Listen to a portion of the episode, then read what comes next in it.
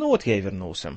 Вы уже все знаете. Я киномен, вы истинно верующие, а это длинный дубль. Сегодня за номером 32. И я вас приветствую. Получился перерыв между подкастами в этот раз на порядок больше, чем обычно. Причин тому было много, и это будет очередная страница моей мутной автобиографии. Просто последние три недели для меня выдались на редкость насыщенными, особенно на работе. У нас как раз э, проходит э, очень такой адский затянутый переезд на новый объект, который находится вне города, где будет и наш э, главный офис, и наше производство. И в связи с этим у нас была большая суматоха в нашем городском офисе. Постоянно нужно было собирать вещи, все нужно перетаскивать. Плюс возникла еще большая проблема с электропитанием, с интернетом на новом месте. Поэтому мы все в разнобой, все в разных точках города находимся, потому что у большинства людей интернет является жизненно важной, важным элементом самой своей работы, а там это все очень нестабильно, поэтому такой вот, э, такая суматоха была.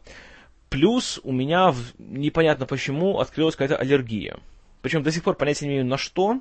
Э, есть такая теория, что вот на скошенную траву, когда вот сейчас все активно это делают, Каждое утро у меня под окном жужжат эти механические косы, или косилки, как там их называют, ну не суть. И вот этот сок, который они выделяют, когда их скашивают, это, это свежая трава, то, возможно, он вызывает у меня страшное раздражение. Из-за этого начинается э, страшное такое залповое чихание по 8-9 раз к, к ряду. И из-за этого страшные перепады давления в голове, из-за чего вот пару дней назад ночью абсолютно поспал, наверное, часа полтора, потому что просто полопались из-за вот перепадов давления сосуды в глазах и просто физически не мог даже глаза открыть. Знаете, такое физическое чувство, как будто кто-то вставил тебе иголку в глаз и ее вертит. И как ни ворочайся, как ни прижимай глаз, как там его не растирай, ничего не помогает. Э, интересно еще и то, что на утро после этой ночи у меня предстоял большой-большой адский корпоратив уже на новом э, объекте, куда пригласили двух голландцев и одного немца, которых я должен был сопровождать, переводить их все их пьяные речи и тому подобное. То есть, ну, довольно веселое было времяпрепровождение, учитывая то, что до того я еще ездил в командировку с этими же голландцами и немцем на пару дней, причем каждый был где-то до двух утра, ну, двух часов ночи был занят, поэтому было крайне насыщенно.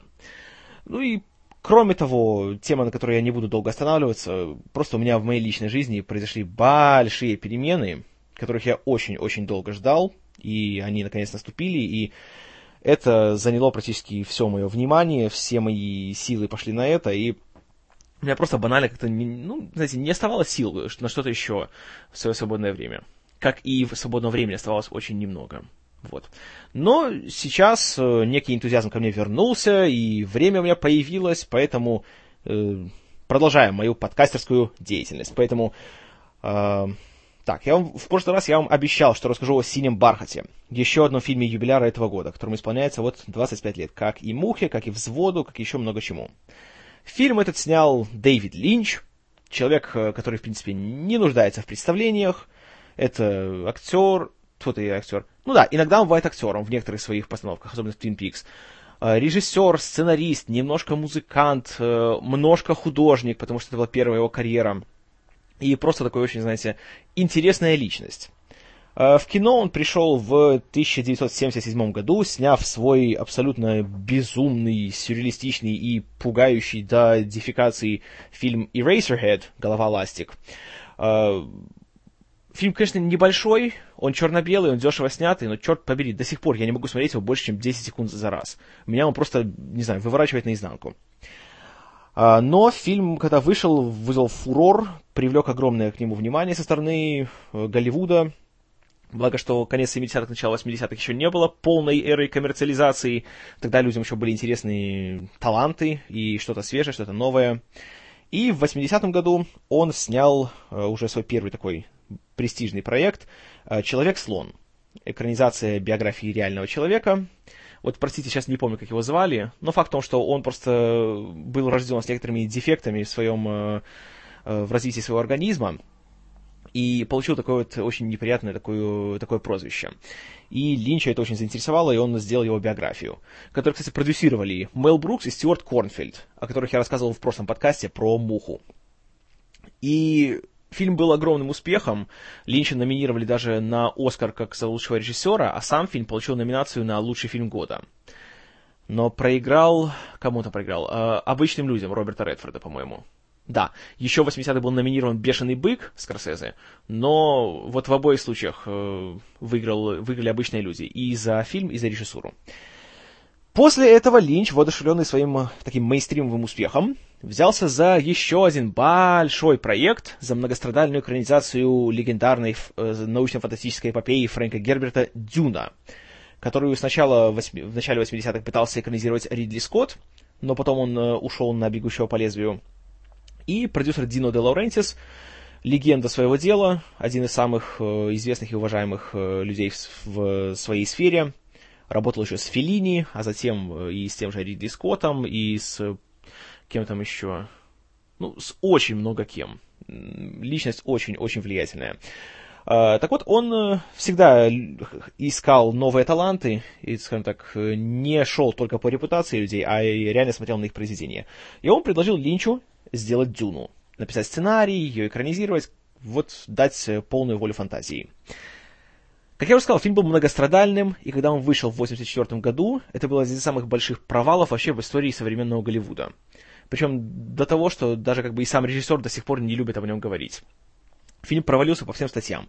Его заплевали критики, на него не пошли зрители, и даже сейчас, спустя вот почти три десятка лет, э, слава его ну, очень уж культовая. Очень мало поклонников, и в отличие от того же «Бегущего по лезвию», который тоже провалился в прокате, но за 30 лет он э, все-таки его рассмотрели и все-таки признали, что на самом деле фильм был отличный. «Дюна» э, нет, таким не, не славится. И этот провал очень сильно ударил по Линчу, и с тех пор он как-то не любит работать с чужими сценариями.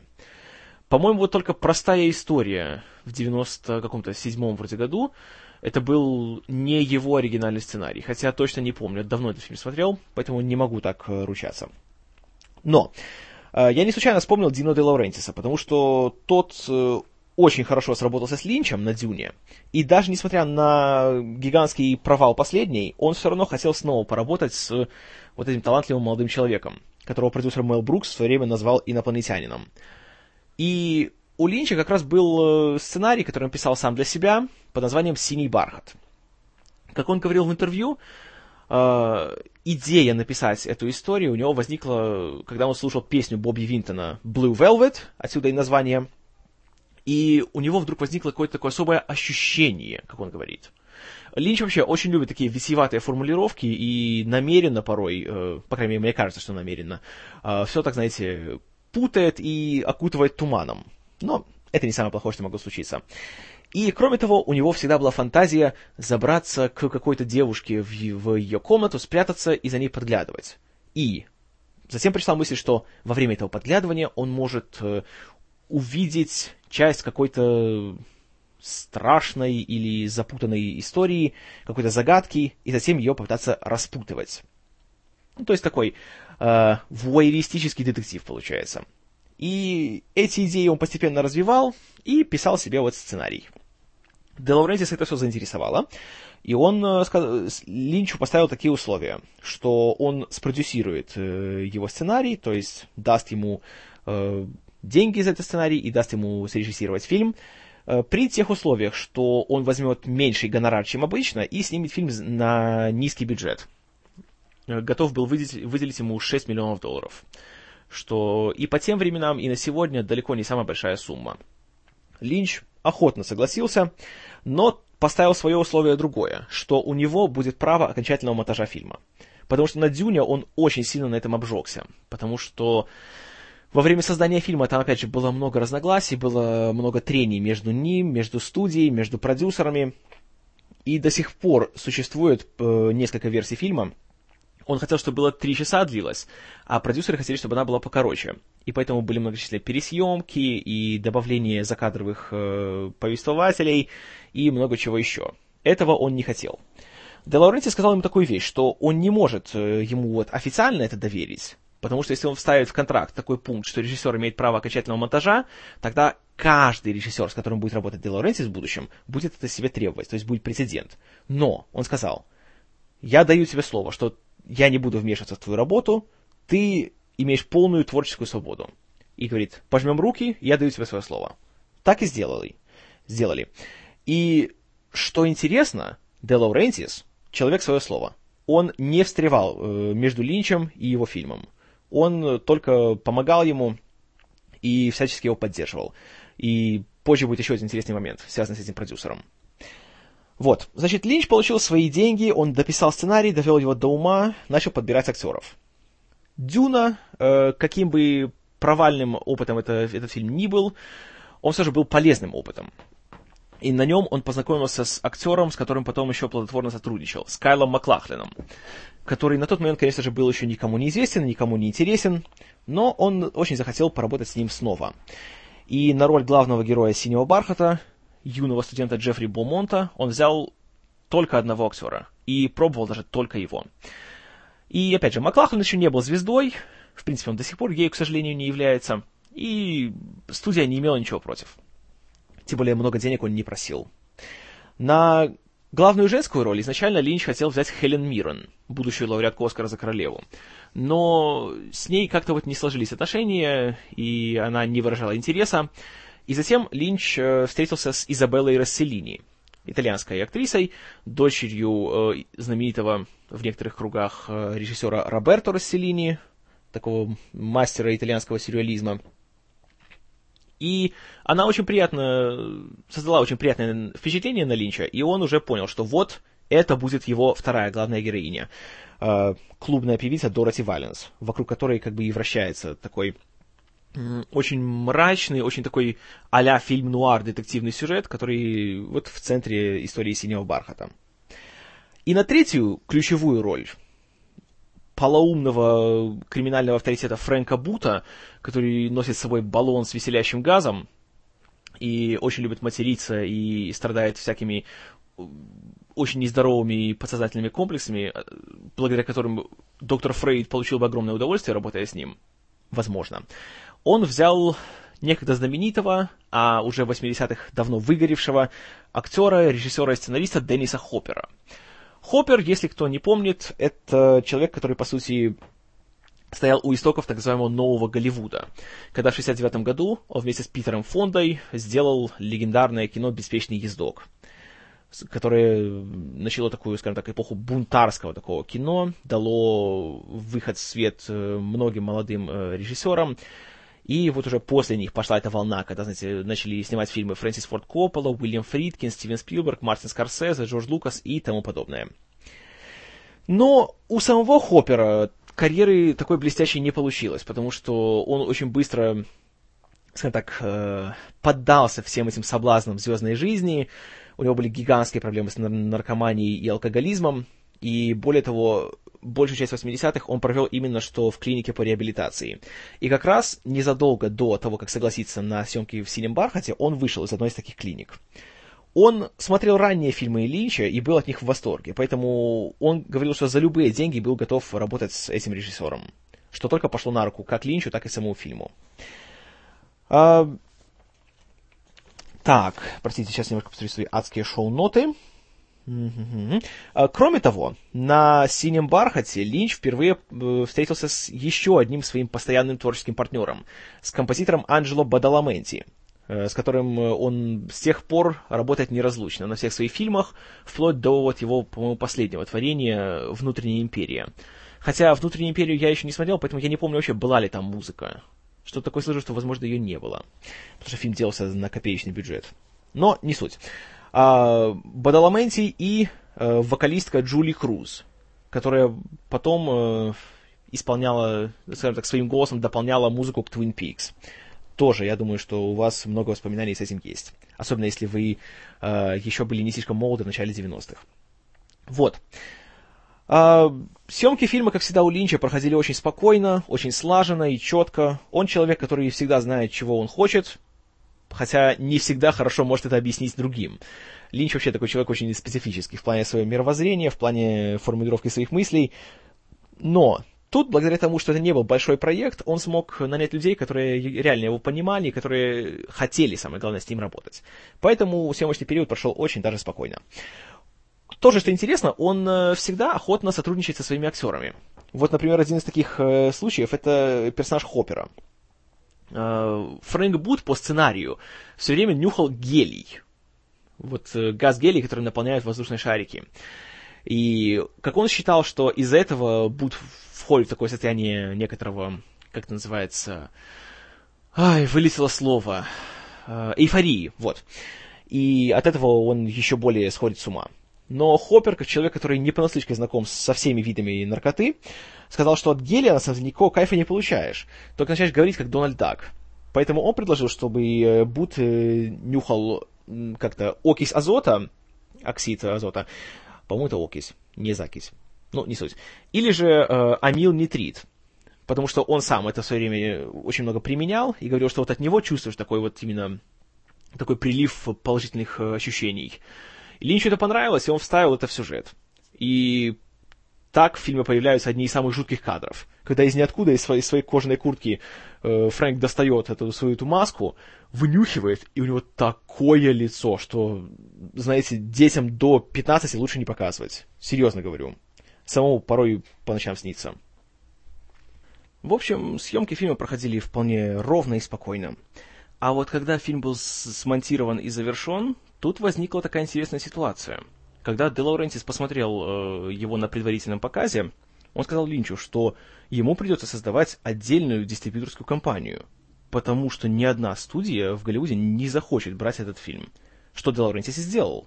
Поэтому в титрах э, не видно ни, ни одна заставка большой какой-нибудь голливудской студии, а начинается все с фразы De Laurentiis Entertainment Group presents вот тоже, что, на мой взгляд, очень-очень э, интересная ситуация, и, опять же, показывает, насколько вот Де Лорентис был именно человеком, который вот именно ценил искусство, а не бизнес, не деньги. И таких людей, к сожалению, на сегодняшний день практически уже нету.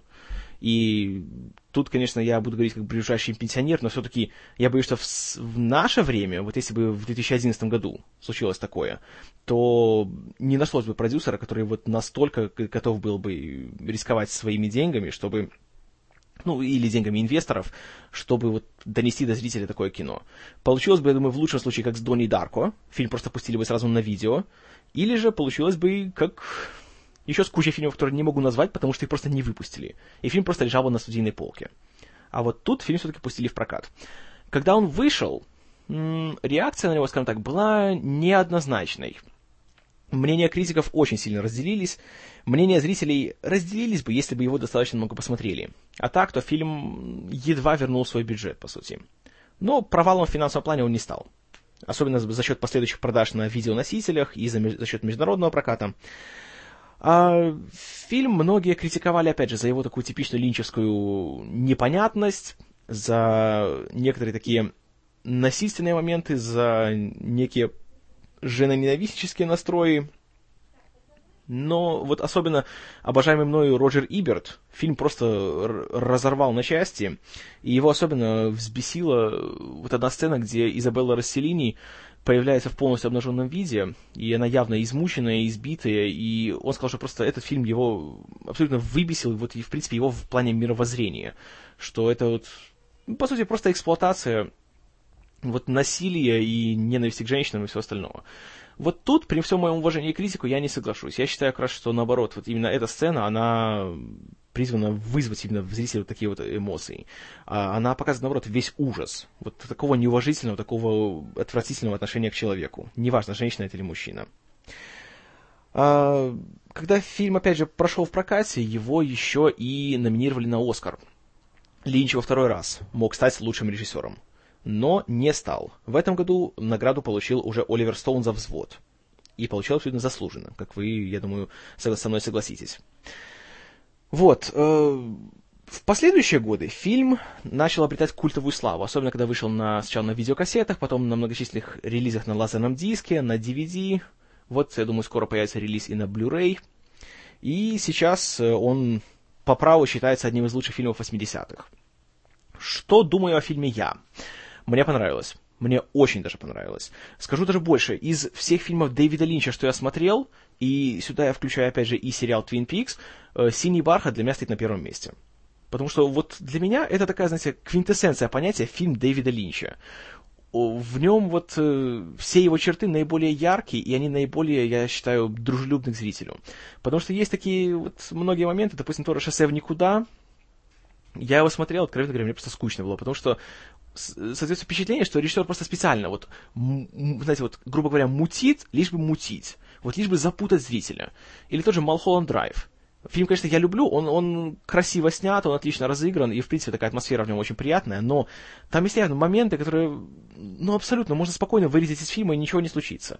Но они там есть, чтобы, опять же, претенциозные эстеты снова говорили, о, какой глубокий смысл, о, да, это аллегория на право женщины баллотироваться в выборах. Да, да, да, да, да, о, какие мы умные, а какие вы все одноклеточные, потому что вы этого не понимаете. Но это проблема не Линча, а проблема этих эстетов. Вот. А в «Синем бархате» сюжет вполне даже себе вменяемый. Но, с другой стороны, вменяемое понятие относительное. Конечно, если вы не подготовленный зритель, то надо подготовиться, потому что тут есть вещи, которые абсолютно выбиваются из ряда вон. Есть сцены, которые абсолютно не понимаешь, что это здесь делает. Например, в одной очень такой колоритной серии моментов э, в фильме э, Бут берет Джеффри и везет его на такую адскую поездку по, в ночи. И приезжают они на квартиру к... Не помню, как его зовут, этого персонажа. В общем, играет его Дин Стоквелл. Э, Дин Стоквелл, актер-ветеран, по сути, снимается еще чуть ли не с 40-х годов, по-моему. Его, если вы фанаты, как я, Звездного крейсера Галактики, вы помните его как под именем Брат Кевилл. Так вот, к нему приезжают, он сидит с кучей каких-то странных э, толстых женщин, он весь сам почти загримирован в женский грим, в женскую косметику, и когда Буд к нему приходит, то говорит ему, давай мне candy colored clown. И думаешь, чего? Какой там клоун?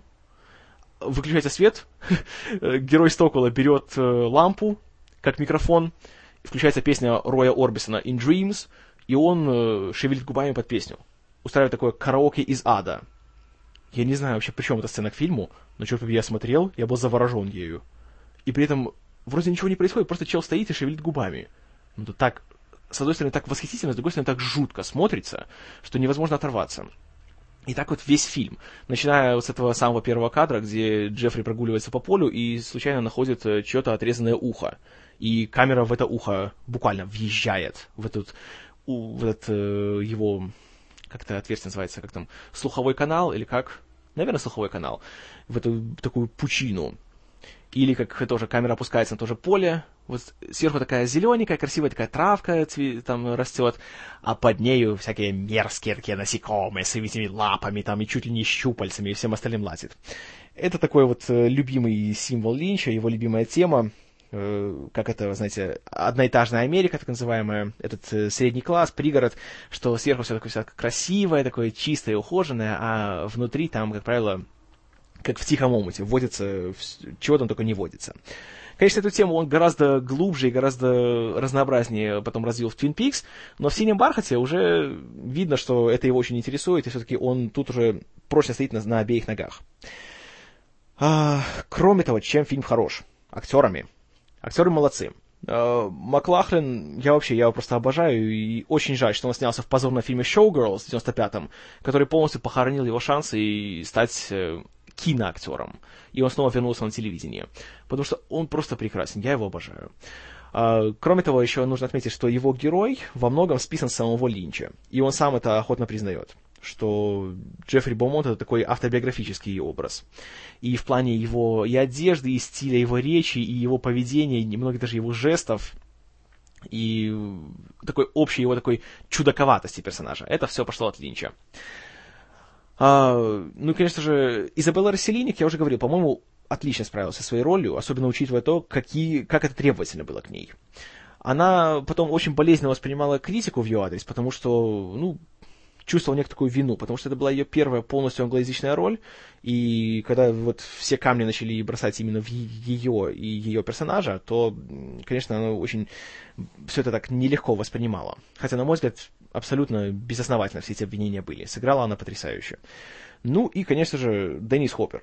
Он крадет весь фильм. В каждой сцене он как магнит для глаз. И вот, знаете, удивительный персонаж. Вот как, допустим, наверное, вот, опять же, банальное сравнение, но все же. Вот как Хит Леджер в «Темном рыцаре». Вот как тот Джокер был тоже, он был омерзительным, он просто ужасающий человек, такого увидишь на улице, побежишь сразу в противоположном направлении. То же самое и Фрэнк Бут. Он ужасен. он просто, я вам говорю, просто дрожь по коже идет, когда его видишь. Одна, одна это его, это его злая физиономия, это все, это пугает до полусмерти. А когда он начинает что-то говорить, кого-то материт, когда он начинает кричать, это все, это просто... Ах, жуть. Но в то же время он так притягивает, притягивает внимание, и во многих моментах он даже, он просто, он смешной это получается. В фильме хватает такого черного причерного юмора. Моя любимая сцена, я обязательно скину вам э, в шоу-ноты к этому подкасту ссылку на YouTube. Я не буду цитировать это. Просто сцена, где он спрашивает у Джеффри, какое пиво он любит пить. Все, я, я просто каждый раз валяюсь на этой сцене. И вот, понимаете, вот посреди такого мрачного, такого страшного, жуткого фильма, чел начинает объяснять, чем лучше пиво Pabst Blue Ribbon, чем пиво Heineken, то, ну, я не знаю, я думаю, что в любом другом фильме это смотрелось бы абсолютно каким-то идиотизмом и абсолютно ничего серьезного не вызывало бы. А тут смотришь, понимаешь, что нормально, это вот часть всего целого. И вот, в принципе, весь фильм, он, казалось бы, такое нагромождение абсолютно несовместимых с собой вещей, но эти вещи совмещаются друг с другом. И смотрятся очень-очень, на мой взгляд, э, как я же говорил, очень цельно и очень органично. И не часто такое можно встретить. И в целом, ну, опять же, темы фильма, они те же, которые у Линча на протяжении всей фильмографии. Как я уже говорил, вот это разоблачение среднего класса, э, тему вот этого некого такого вуайеризма, темы сексуальных отклонений, тема зла, в принципе, и насилия, и того вообще, откуда он и почему оно появляется. И, как обычно, тоже есть детективная линия. Практически во всех фильмах Линча она обязательно присутствует. Кроме, наверное, что «Диких сердцем» и «Шоссе в никуда». А так, «Твин Пикс» детектив, «Малхолланд Драйв» есть детективные моменты, и во всех его самых таких вот ярких работах обязательно это присутствует. Такая любовь вот именно к таким мотивам. Ну и, конечно же, в плане музыки и в плане общей атмосферы Линч всегда вдохновлялся 50-ми годами. Опять же, и песни все оттуда, и общая музыкальная аранжировка такая же – то это тоже очень приятно смотрится. И вот я не знаю, почему, но как-то вот именно фильм вот мне он вот попал со мной вот на одну частоту. И я смотрю каждый раз, я получаю просто неимоверное удовольствие. Э, и в этом подкасте я намеренно не говорил ни слова о сюжете «Синего бархата», потому что, как показывает мой горький опыт, пытаться как-то анализировать или разгадывать э, сюжет любого фильма Дэвида Лича, это как собирать кубик Рубика в темноте. Дело заведомо проигрышное, неблагодарное и неблагородное. Поэтому тут я просто вам советую всем просто посмотреть фильм и самостоятельно его ощутить. Потому что, что бы я вам ни рассказал, это, ну, это не имеет никакого смысла. Тут каждый должен как-то прочувствовать его сам. Фильмы Линча, они не о событиях и не о каких-то персонажах конкретно. Они всегда о, я считаю, для меня, по крайней мере, об атмосфере. В них главное вот это настроение, когда смотришь. Потому что тоже Twin Peaks, я недавно его пересматривал. Ну, знаете, он не работает в многих местах. Откровенно дает сбой, особенно во втором сезоне. Но, когда я вспоминаю его, у меня всегда такое, такое странное вот именно ощущение возникает.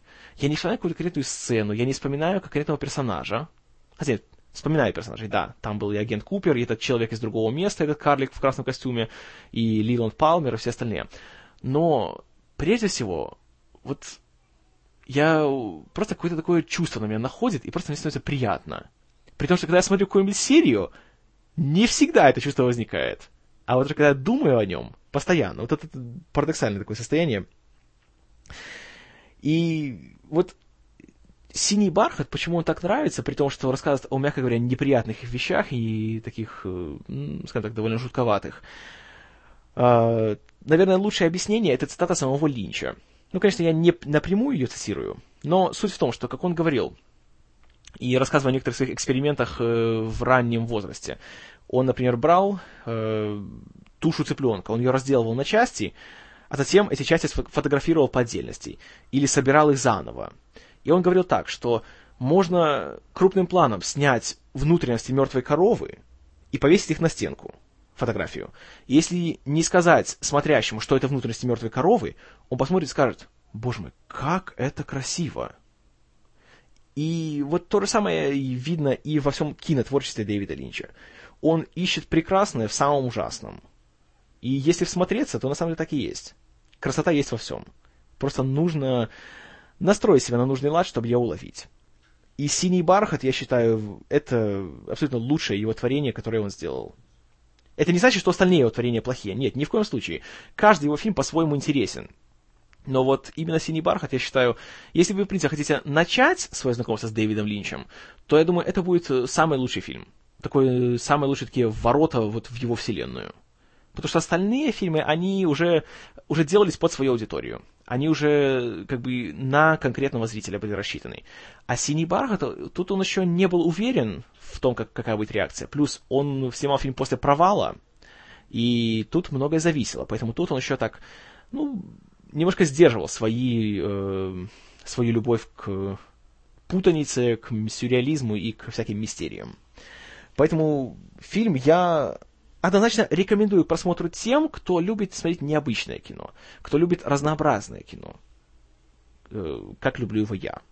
Моя оценка фильму, э, тут мне ничего сказать, 10 баллов из 10, из 10. Абсолютно однозначно. И этот фильм я уже смотрел много-много раз, и буду смотреть еще много раз. И он мне очень-очень нравится, и я надеюсь, что понравится и вам. Вот. Ну, а на сегодня на этом будет у нас все. Эм, как обычно, все ваши комментарии, отзывы, критику, разногласия, выставление диагнозов, пожалуйста, пишите к подкасту. Почитаю, на все отвечу. Следующий подкаст ничего о нем не буду говорить, потому что опять дам обещание, и, конечно же, его не выполню. Но постараюсь, что... Я думаю, все-таки он будет. А уже о чем я не хочу говорить, потому что еще сам не решил для себя. Вот. Так что на этом у нас сегодня будет все. Спасибо за внимание. С вами был Киномен. И дайте я вам кое-что объясню. Я не мистер Лебовский. Вы мистер Лебовский. А я чувак. Так что так вы меня и называете.